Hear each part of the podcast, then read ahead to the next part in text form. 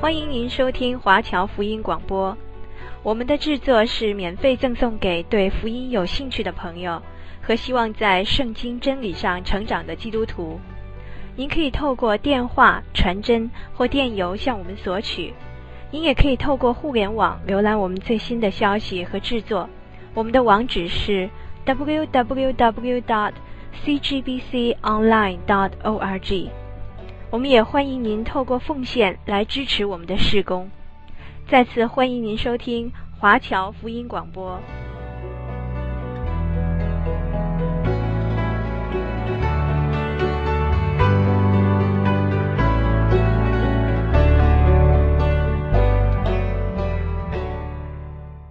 上次我们在马太福音第二十四章二十节说，你们应当祈求，叫你们逃走的时候不遇见冬天或是安息日，因为那时必有大灾难，从世界的起头直到如今没有这样的灾难，后来也必没有。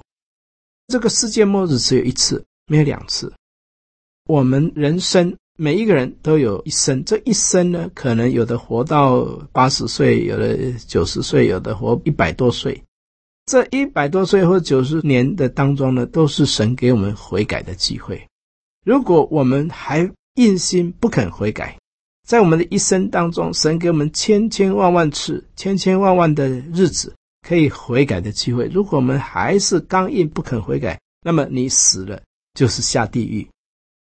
不可能在地狱又给你一个轮回的机会，然后轮轮补考补考，后来又给你上天堂，这为什么不合理呢？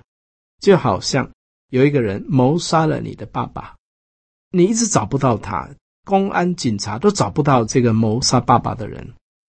那么后来呢，你跟你爸爸都是很爱主的基督徒，好了，你们两个死了，那个谋杀你爸爸过不久他也死了，死了以后呢，当然爸爸还有你呢就上天堂，然后那个谋杀你爸爸的呢，他就下地狱去轮回了，轮回变成猫，后来变成猪，后来又变成狗，后来他变成很忠心的狗。他在轮回的时候呢，就成为一个好人，过不久呢他也上天堂，那几百年后诶他也上天堂。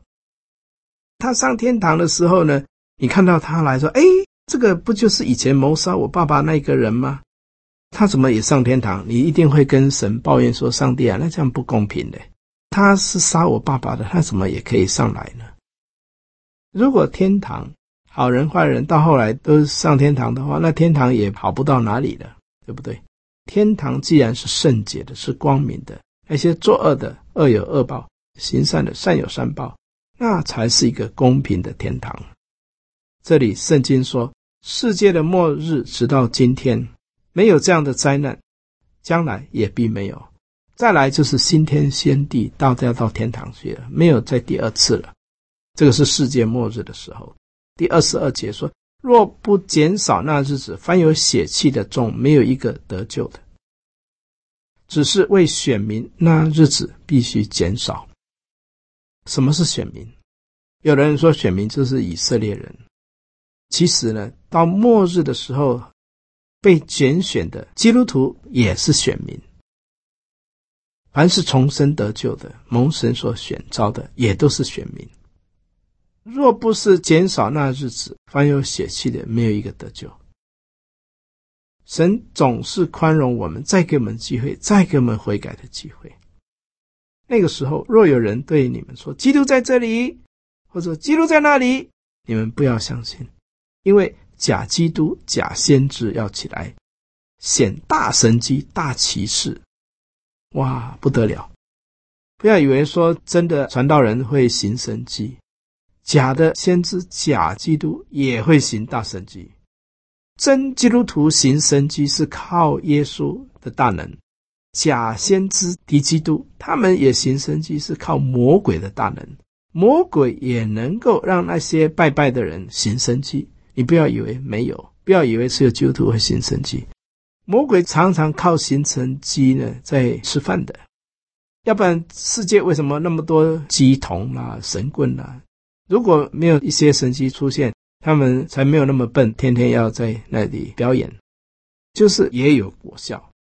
但是末日果效会更大，那个时候敌基督要来，哦，这个敌基督看起来像基督，其实是抵挡基督的，他要显大神迹，什么使人复活什么他也都会。我们基督徒不是光靠信神迹得永生，这就错了，是信耶稣信神的话得永生，不要光靠神迹。神迹是会有，但是到末日的时候魔鬼也会行神迹，所以我们会搞混了。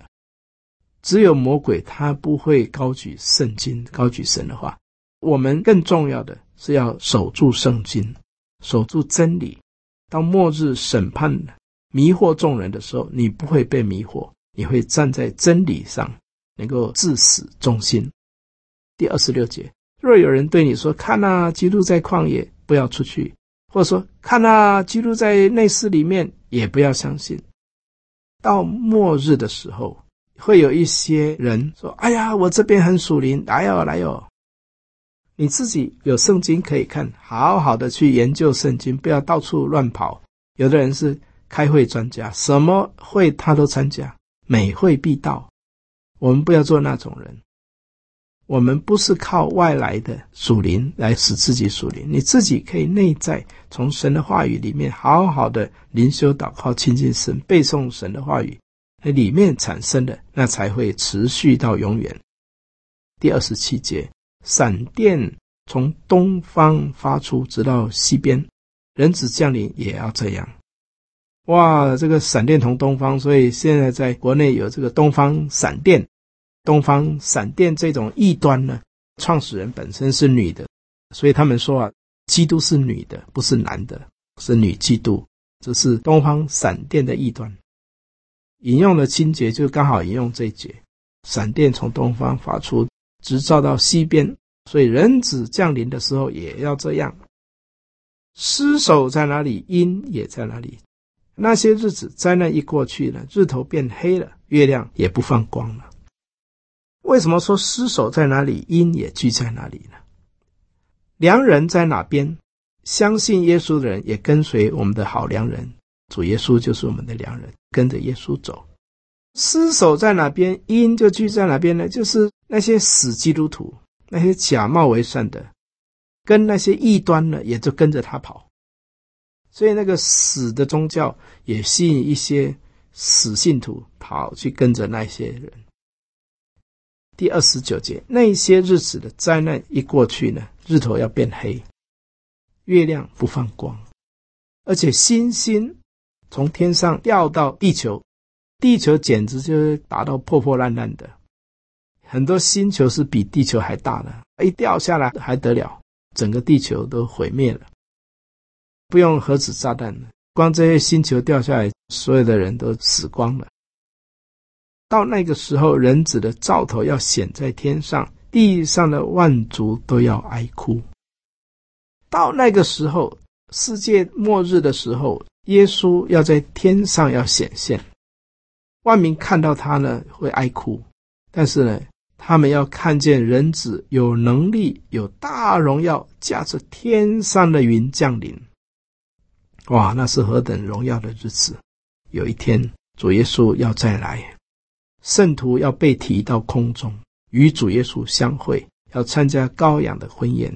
但是那些抵挡耶稣的，有一天他们会后悔，他们要哀哭，他们要流出一种后悔的眼泪，但是已经太迟了，已经太迟了。三十一节这里说，他要差遣使者，用号筒的大声，将他的选民从四方，从天这边到天那边，都招聚了来。这是二十四章的三十一节。那个时候天使要吹角，选民从四方，天这边到天那边，都被招聚了来。神所拣选的那些圣徒都要招聚来，大集合。你们可以从无花果树学个比方。什么叫无花果树呢？无花果树呢，是代表以色列民族。以色列民族呢，就是用无花果树来做记号。譬如说我们中国人是用什么树来做记号，还有国花。以色列人呢，无花果树是不开花的，所以这个无花果树发旺长叶子，就是说以色列国复兴了。有一天以色列民族他们要再次悔改。现在以色列人是分散在全世界各地，他们还刚硬的心，不相信耶稣已经来过了，两千年前来过，他们不相信，他们说耶稣还没来，他们还在等待着弥赛亚的来到。今天世界有几个宗教是等着耶稣再来的，一个是以色列国，还有呢就是回教徒，他们也说耶稣还没来，以后会来。穆罕默德是最大的先知。这两个宗教呢，他们都相信耶稣两千年前没有来过，就是基督教很清楚的确信耶稣已经来过了，如果再来的时候就是第二次再来。有一天如果这些人都不肯悔改信主的话，当耶稣再来的时候跟第一次来不一样。两千年前耶稣来到人间的时候呢，他是来拯救罪人，第二次再来的时候是要除灭罪人，这不一样。第一次来的时候，耶稣做税吏和妓女的朋友，他说我人子来，我要寻找拯救世上的人。所以那个时候神给人很多悔改的机会。两千年后耶稣再来，世界末日如果再来的时候呢，那个时候你要悔改已经来不及了，除灭一切的罪人。第三十三节，这样你们看见这一切的事，也该知道人子近了。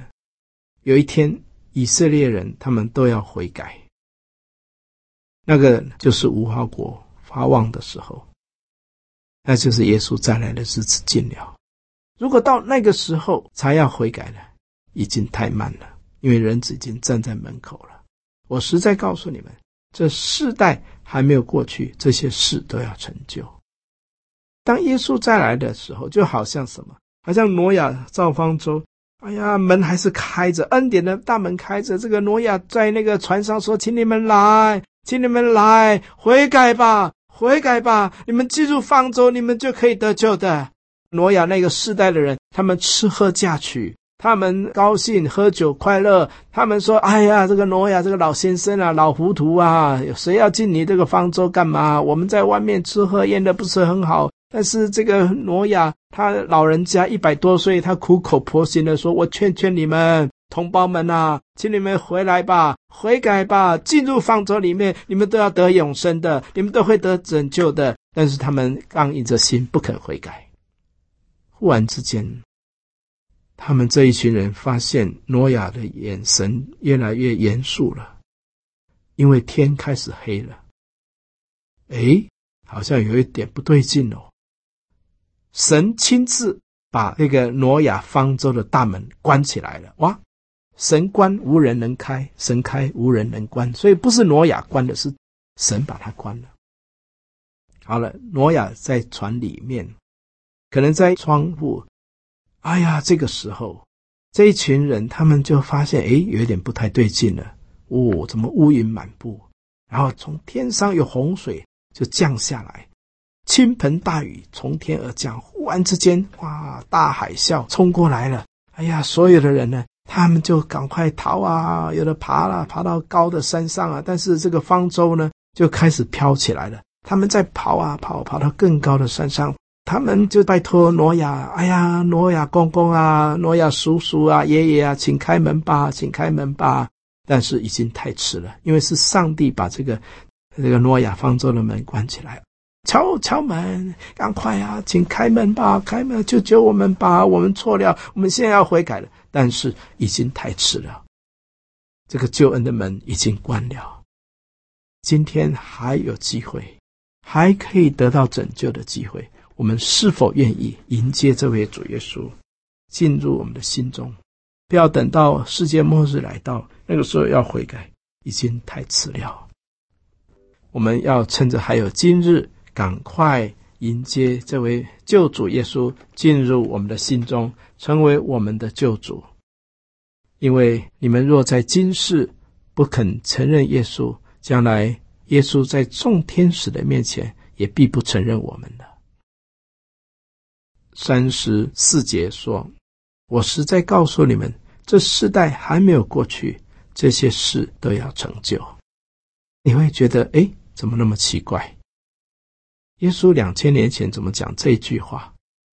说这个时代还没过去，这些事要成就，成就在谁身上呢？耶稣有三个特别爱的门徒，彼得、雅各、约翰。耶稣曾经把他们带到那高高的山上，耶稣自己呢变相，突然间他全身发光。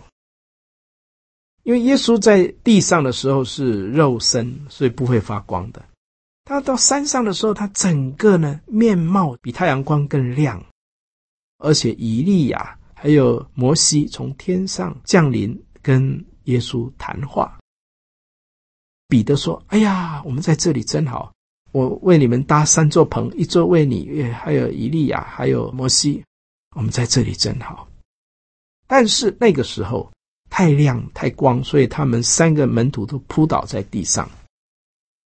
谈完话以后呢，两位先知就离开了，他们不见一人，只见耶稣。在那个时候，可以说这三个门徒有机会看到要来的人子的降临，就是这么荣耀。所以耶稣嘱咐他们不要去告诉别人，因为隐藏的事只有给那些灵命够水准的人知道。第三十五节，天地要废去，我的话却不能废去。我们需要神的话，天地要废去，但是神的话一点一画都不能废去。第三十六节这里说，当那日子那时辰，没有人知道，连天上的使者也不知道，子也不知道，耶稣也不知道，天使也不知道，只有父神知道。你会觉得说，哎，耶稣为什么会讲这样的话？为什么他不知道？因为耶稣降世为人的时候，他受到成为人子的这种限制。到天上的时候，他就全知道，如同父知道。但是因为他道成肉身成为人的时候呢，他就有一些是他不知道。第三十七节，挪亚的日子怎样，人子降临也要怎样。当洪水以前的日子，人照样吃喝嫁娶，直到挪亚进方舟的那日子，不知不觉洪水来了，他们就全被冲去。所以人子降临的时候，当主耶稣第二次再来的时候也是这样。那个时候已经没有可能让你去悔改的机会，没有了。你如果不肯悔改呢，那来了那个时候一到呢，就通通被毁灭了。那个时候呢，两个人在田里，取去一个撇下一个，两个女人推磨，取去一个撇下一个。两个农夫可能夫妻吧，一个那就不见了，飞到天堂去了，因为他都常常都做礼拜了，很热心爱主。而这个先生就留在那里，哎，奇怪，这太太怎么找不到？两个女人推磨，取去一个撇下一个，哦，他们可能在磨豆浆吧，怎么一个忽然就不见了？有时候你会发现，呃，到世界末日的时候啊，哦，开飞机啊，飞机的驾驶员是基督徒的，开飞机开到一半，哦，他突然就不见了，这飞机又要飞到哪里了？整个飞机就掉下来了。还有的在理头发，剪头发剪到一半，忽然间理发师不见了，被提到空中去了。头发剪一半。还有呢，奇怪，我太太刚才不是在煮菜吗？厨房怎么有烧焦的味道呢？太太被提到空中去了，因为她很热心，每次都参加晨更啊聚会啊，现在被提到空中。所以先生呢就发现厨房有烧焦的味道，找不到太太，取去一个撇下一个。哇，那个高铁很快啊，忽然间这个驾驶员被提到空中去了，与主相会，车祸啦，乱的一大堆。这个就是在世界末日会有的景况，取去一个撇下一个。你们要警醒，因为不知道你们的主是哪一天来到。如果家主知道什么时候贼要来，他就警醒，不容人挖透房屋。如果有人知道九一一飞机要炸这个世贸，如果有人早知道的话，那他一定会告诉总统，免得这些恐怖分子来炸。主耶稣再来的日子呢，就好像这样，那个世界末日来到，没有人知道。如果有人自作主张说，我知道什么时候哪一天哪一月哪一日耶稣再来，已经好几次人说，但是都没有兑现。所以不要说，我们就随时预备好就是了。上帝就是故意不要让你知道，如果你知道哪一天才来到，你说还早了，那就继续吃喝嫖赌放荡作恶。你不知道什么时候来，你就随时警醒。所以基督徒应该随时都警醒，预备迎见你的主，随时传福音，无论得时不得时，总要传福音。突然间他来的时候，你马上就被提到天堂去了。所以你们也要预备，因为你们想不到的时候，人子就来了，是让你想不到的。谁是忠心有见识的仆人，为主人所派，管理家里的人。忠心还要加上有见识。有的人很忠心，但是没有见识，不懂事，我不懂圣经，糊涂热心。但是呢，这种的忠心傻傻的叫做愚忠。所以忠心还要加上有见识，你好好的把圣经背熟了，而且呢，对知识有两方面，属灵的知识还有属世的知识，人间接人待物还有世界的事情也明白，他才有办法把那个神的道传递给人。所以应该是两方面都要平衡的发展，忠心又有见识的仆人，为主人所派，管理家里的人。一个传道人，一个基督徒，他不但对神要忠心，对人也要忠心，还有呢，属天的知识也知道，属世的知识也知道，这四方面。还有再加上管理人，他也要会管理人。有的人会很忠心很爱主，他只会管自己不会管别人，这样也不行，也还要去管理别人。那么第五呢，他还要能够按时分粮。什么叫按时分粮呢？就是说说话合宜，恰到好处，人家需要安慰你安慰，人家需要鼓励你鼓励，人家需要帮助你去帮助，人家需要劝勉那你会劝勉，人家需要你忠告你会去忠告，这个叫做按时分粮。不要人家需要忧伤要 爱, 爱哭你你讲一些风凉话，那不行，你要恰到好处，这个叫做说话合宜，好像金苹果落在银网子里，恰到好处。主人来到看见他这样行，那仆人就有福了。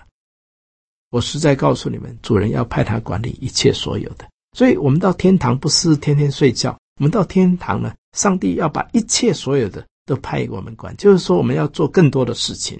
在地上我们的身体会疲倦，所做的有限，到天堂呢，神会把更多伟大的事情派给我们做。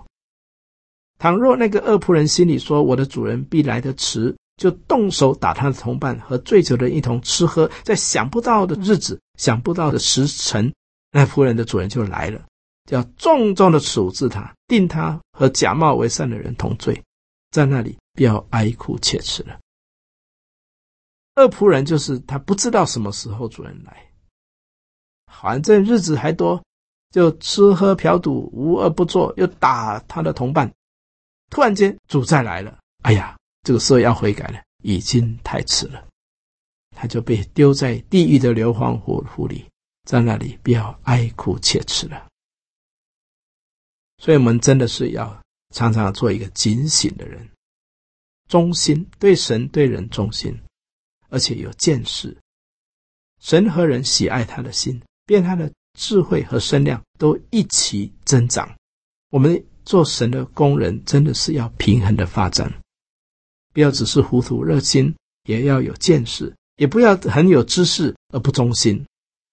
其实呢，又有学问又肯忠心，这样是神要大大重用的仆人。求神帮助我们。